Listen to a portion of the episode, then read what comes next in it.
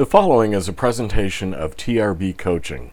Visit us online at trbcoaching.com. Welcome to today's scripture for meditation moments for Christians. For the next few moments, I would like you to clear your mind of all the distractions around you. Take a minute, stop what you're doing, stop worrying, stop planning, and quiet your mind. I invite you to focus your mind on the following scripture to meditate and contemplate on it and to reflect on what you hear. Think about what you hear deeply.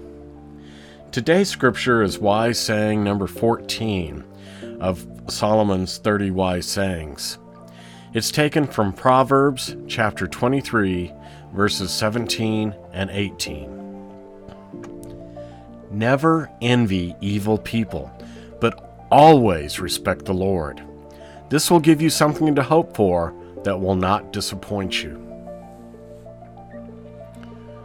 So ask yourself this as you reflect on this What does it mean to envy evil people but always respect the Lord? Do we, do we look at people around you and wish that we could be more like them?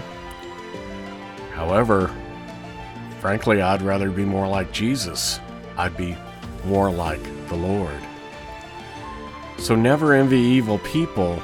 I don't want to envy them because I might fall into their traps.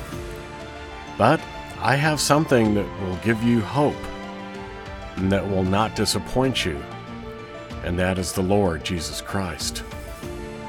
So think about this scripture. Who do you choose to envy? Who is your role model? Who do you follow after? Who is your mentor? And think about this scripture deeply in this wise saying when Solomon says, Never envy evil people, but always respect the Lord. Father God, help us to show respect for you, to follow you, to learn more directly from you, Father, through your servant Solomon and through all the things that we see around us. Father, always be on our hearts, always be on our minds in everything that we do as we follow you. For this we ask, in Jesus' name, amen.